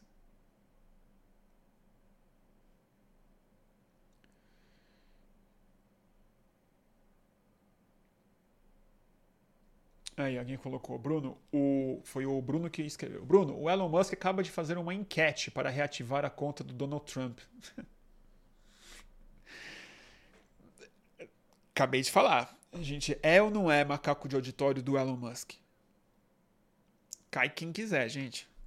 Cai, cai quem quiser. Es, espetáculo de um cara que é, tem disfuncionalidade moral. É, tem um cérebro é, adequado para o tipo de capitalismo é, desenfreado e, e, picareta de hoje em dia, né? Porque vamos lembrar, não foi só nessa semana que o Elon Musk está quebrando com o Twitter. Teve a quebradeira do Bitcoin. Não sei se vocês viram também disso. Vou ter que me informar um pouco melhor para falar, mas tem exatamente a ver com o tipo de sociopatia que está sendo produzida é, por essas pessoas que são consideradas até, até agora é, gênios. Eu no Rio estava no Rio no dia que estava quebrando a quebrando a essa corretora de Bitcoin que eu esqueci o, o, o nome, mas a, aparentemente é colossal. Deixa eu até me ver aqui qual é a capa da revista. Vou achar a foto, peraí. O cara estava na capa das revistas, capa da Fortune como um gênio, assim. Olha aqui, ó. The Next Warren Buffett. aqui, ó. Next Warren Buffett. O cara que deu um cambal em todo mundo e talvez vá quebrando banco atrás de banco se não tiver um, um bailout de novo do Tesouro Americano e, e por aí vai. Então chega uma hora que é bom gente parar de pagar indenização, imposto ou ficar vivendo de filantropia e começar a, a ir para o problema real, né? Onde não só o dinheiro está, mas mais importante do que isso, onde o poder está. E é lá que está. São essas empresas que estão definindo qual é o padrão das baterias dos carros elétricos nos próximos anos. Não são os parlamentos, muito menos a sociedade, que deveria estar nesse debate eu quero escutar, na verdade, o que, que o Carlos Nobre tem para dizer sobre isso, o que, que o INPE tem para falar sobre isso, o que, que o Ricardo Galvão tem para falar sobre isso, o que, que a Sônia Guajajara acha disso, o que, que o Krenak acha disso, o que, que o Ricardo Abramovay acha disso, o que que... Entendeu? Essas pessoas me interessam saber o que, que as mulheres e homens que andam de ônibus acham disso, né? Eu gostaria de saber. E aí, não só a gente entrega isso para o Elon Musk, mas chama os caras de visionário. E isso vai afetar o, o quê? Geopolítica no Congo, na Bolívia, é, na Amazônia. Né? Na Amazônia. Vamos lembrar que o Elon Musk a gente esqueceu. Eu, pelo menos, tinha esquecido. No passado, ele foi fazer o quê? Ou foi esse ano? Nem lembro mais. Foi sentar com o Bolsonaro num hotel ridículo no interior de São Paulo junto com o Fábio Farinha, ridículo, com o velho da van que queria chegar perto dele. é a turma dele, gente. A turma dele é essa mesmo. Faz todo sentido. E faz todo sentido essa, essa enquete aí. Vai chamar de democracia ainda. Vai chamar de democracia.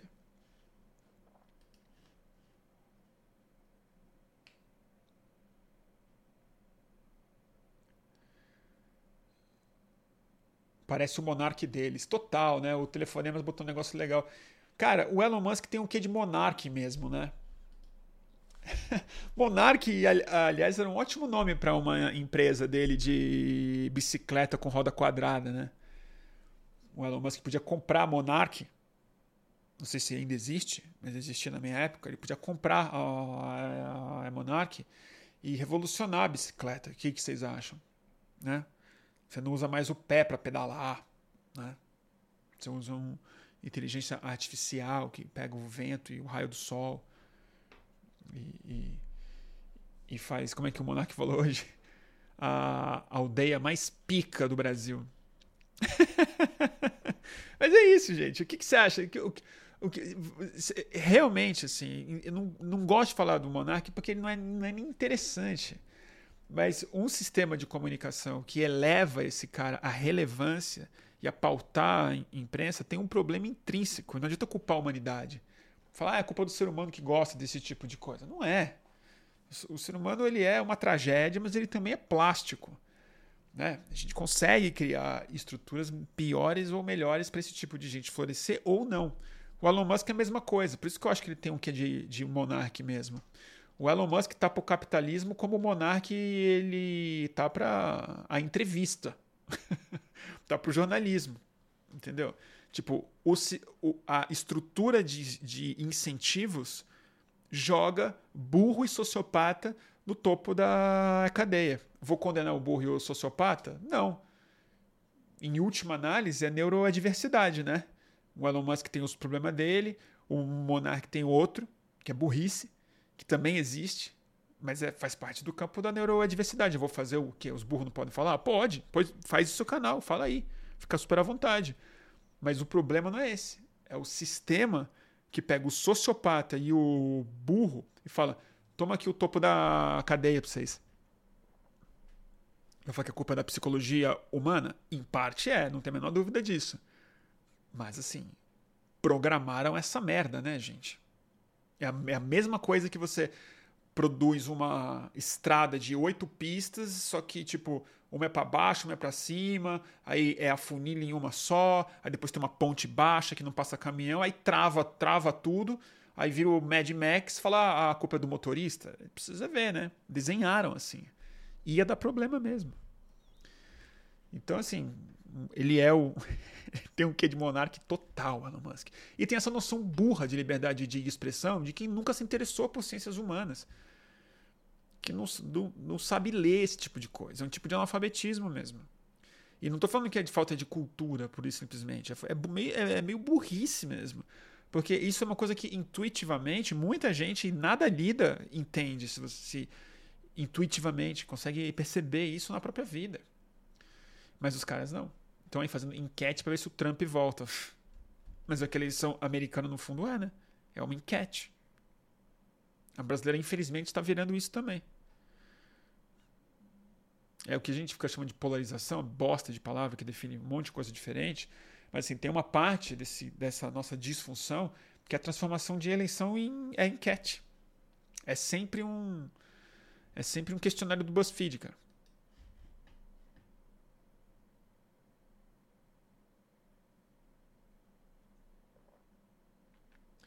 Alguém está falando aqui, o É Conrado está falando. Eu nem acho que o Monark é tão burro como ele é muito desonesto. Cara, desonestidade e a burrice, elas, elas andam muito juntas também. Eu, eu, eu, eu suspeito que ele seja mais burro do que mau caráter, mas, mas, mas ainda assim ele pode ser muito mau caráter de tão burro que ele é. Na minha opinião, tá, Monark? Opinião. Então não vai me censurar, por favor, tá? É... Alguém está perguntando da China aqui. O que você pensa do pé da China nisso tudo, Bruno? Eu vou ter que dar uma de Glória Pires aqui. Eu não vou saber opinar agora. Tá muito tarde para isso. Eu vou ter que. China, eu tô... não sei falar sobre a China. Muita coisa. Estou tentando ler mais sobre o assunto. Tentando me interessar por opiniões um pouco mais dissonantes sobre a China. Mas eu não, não sou muito otimista, não.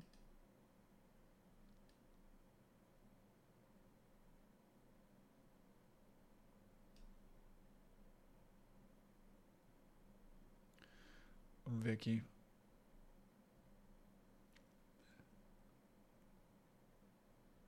Tá bom, gente. Ó, o Anico Fon, obrigado pela doação. Anicó. Bruno, por que a esquerda BR não discute mecanismos técnicos, informáticos, algorítmicos de democratização do ciberespaço? Ela discute, só que em fóruns muito fechados, né? A gente já teve na vanguarda desse processo, na época do governo Lula, especialmente sobre o, o Ministério da Cultura Juca e Gil, Gil e Juca. Gabinete da Cultura Digital com Sérgio Amadeu, João Brant, Léo Germani, gente muito capaz, que pensou política de software livre, que tinha o Brasil como um lugar que vinham todos esses papas do software livre para cá anualmente.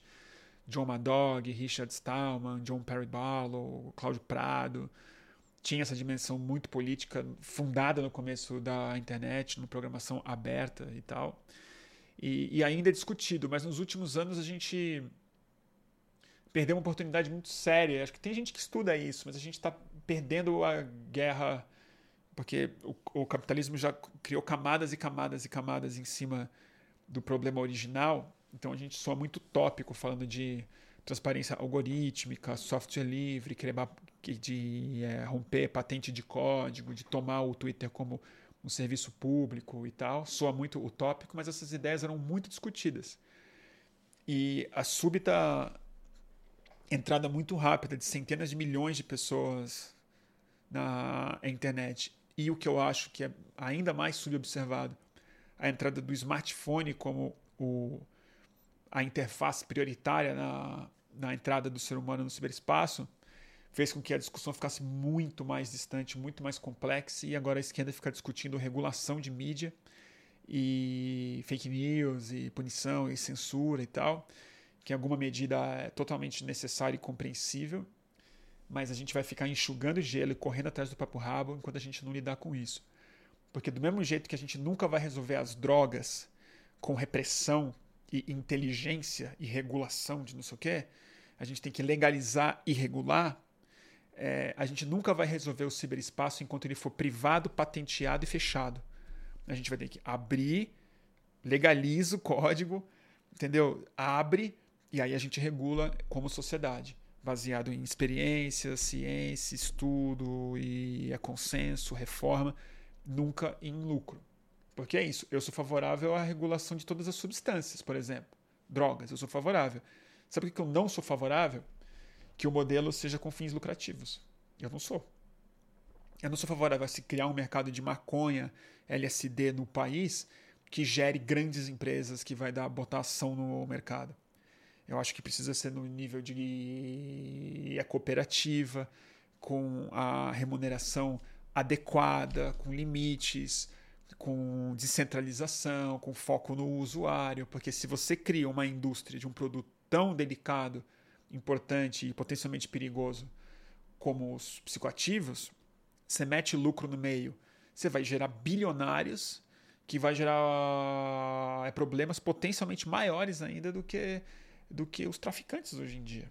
Vamos lembrar que quem a droga que mais mata nos Estados Unidos disparado são opioides que foram essencialmente fabricados por empresas legais. Por quê?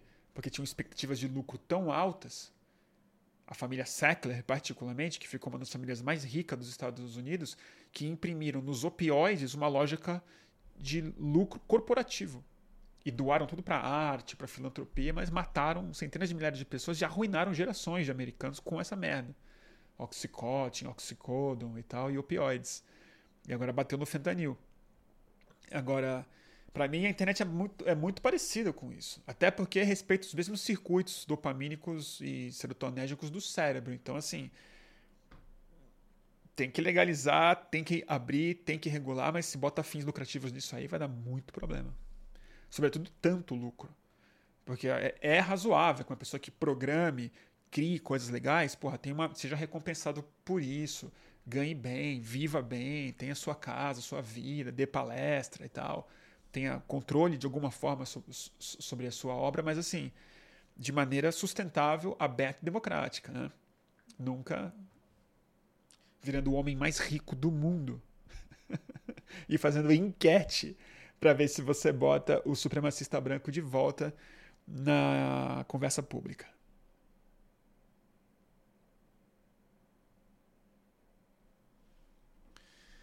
Pô, o foco tá, tá no fundo, é? Só agora que vocês, que me avisam, pessoal. Talvez tivessem avisado antes, né? Eu que, eu que não vi. Focou em mim agora? Focou? Não. Tá no fundo ainda. Sei lá. Tá bom, pessoal?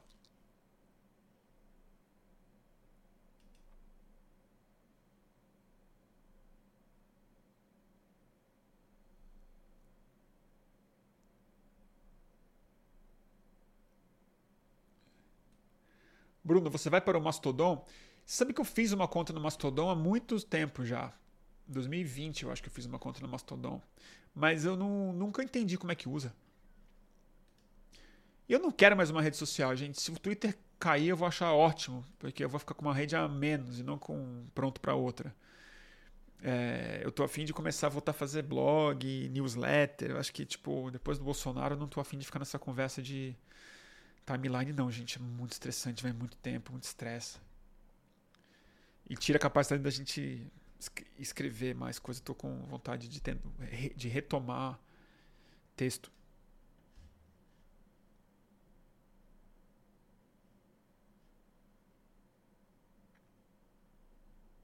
Ah, o Rafael tá falando, foi legal que deu pra ver o método Jacarta ali. Pois é, livraço, né? O método Jacarta é cabuloso, gente. Recomendo muito do Vincent. Uh, livraço.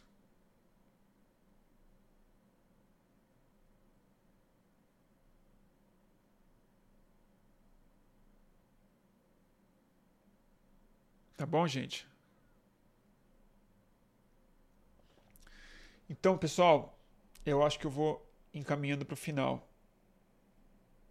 Daqui a pouco, gente, vai ter Greg News na HBO Max. E no YouTube agora está entrando um pouco menos de minutos do que entrava antes.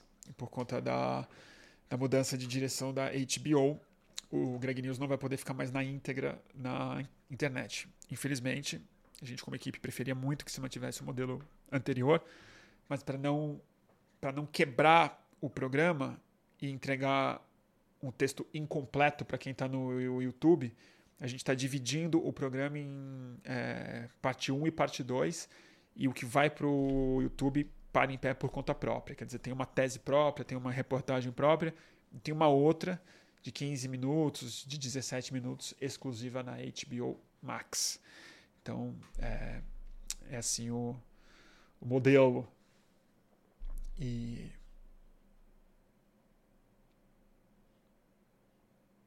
Tá bom, turma? Então, deixa eu ver aqui. Alguém perguntou se eu faço observação de pássaros. Já fiz mais. É, faço, tenho binóculos, tenho dois binóculos. É, um bem pequeno que anda comigo na minha mochila e um grande para vi viagem. E, mas faço sempre que possível. E agora me mudei para uma casa que tem, que tem muito passarinho no quintal. Todo dia eu acordo com periquito, maritaca, é uma delícia. E eu estou observando eles mais de perto. Hoje fiquei vendo um, um betivizinho pequeno, estava bem bom. Aí um João de Barro também. Um João de Barro bem bonitinho hoje na rua. Gosto muito de observar pássaros, gente. Inclusive, o livro que eu quero recomendar hoje é esse aqui. Eu acho que só tem em inglês, infelizmente, mas dá para achar um monte de artigos sobre isso, mesmo quem não queira ler o, o livro é, A Evolução da Beleza. É um livro maravilhoso sobre a evolução estética e percepção estética dos pássaros. Já dei essa dica aqui em outras vezes. E é um dos livros mais incríveis para você começar a apreciar os passarinhos ainda mais.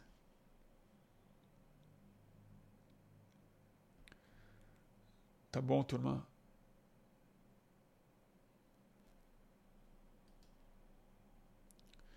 Deixa eu ver aqui.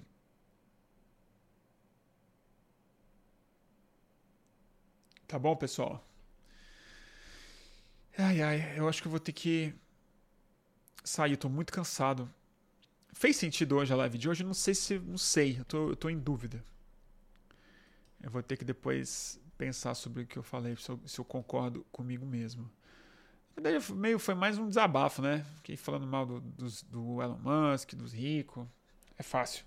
Não sei se eu estraguei a cesta de ninguém, mas a gente vai falar na próxima semana mais sobre a COP. E aí eu acho que vão ser boletins ou entrevistas mais informativas, na verdade, porque eu vou conversar com quem foi e entender a mecânica, como é que funciona lá, como é que é tá na COP, como é que são as reuniões, o que, que eles estão achando, como é que foi a ida pro, do Lula para lá, para lá, com quem de fato foi e passou lá 10, 10 dias. Então, muitos amigos e amigas boas lá. Tô louco para conversar com eles na volta. E prometo fazer boletins aqui. E semana que vem vamos ter o prazer de receber aqui em casa Siddhartha Ribeiro.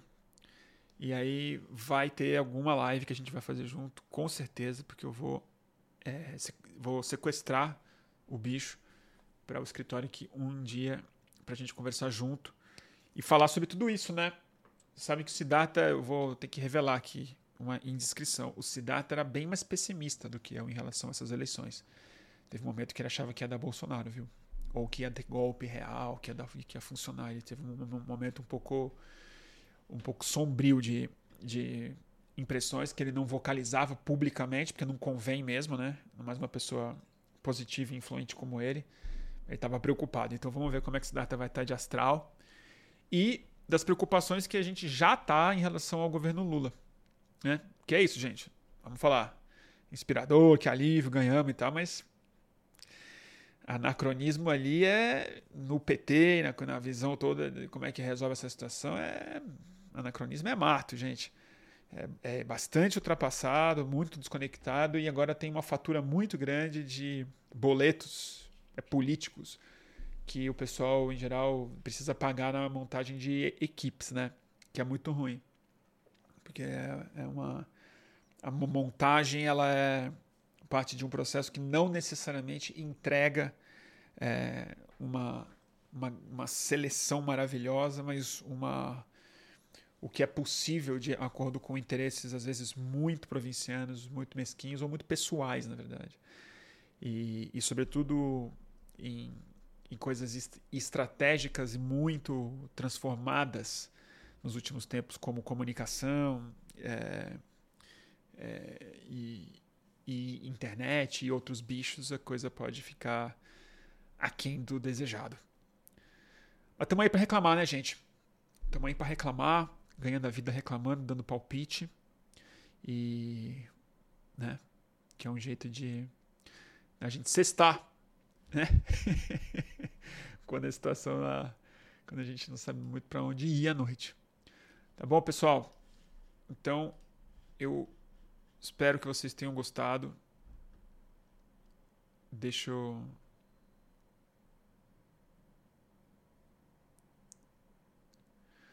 Vocês estão falando aqui que vocês vão frequentar o boteco na frente da minha casa? É, acho melhor não dar o endereço, gente, porque aí, vai, aí nem a janela anti-ruído vai dar conta. Olha, Bruno, não consigo dar superchat no link por causa do algoritmo, mas deixei no chat umas vezes. Ah, legal. Obrigado pela doação, Pedro. Não entendi superchat no link, não, não entendi. Ah, não, o link do seu texto. Ah, entendi. Ah, eu vou achar aqui, Pedro. Obrigado pela doação. Eu vou achar aqui.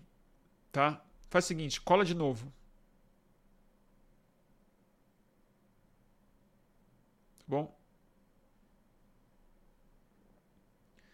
Então, turma, obrigado pelo, pelo tempo, obrigado pelo interesse, obrigado pela paciência essa semana.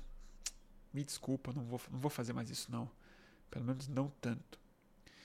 E. E. E é isso. Até a próxima. A gente faz uma live aí na, na próxima, no começo da próxima semana, tá bom? Segunda-feira. Algo assim. Pedro, não tá vindo o seu link, não, viu? Não tô vendo o link, não. Me manda depois no Twitter. Marca no Twitter. Gente, beijo no coração. Boa noite, Brasil. Eu vou nessa com o meu flyerzinho do Pássaro Cego.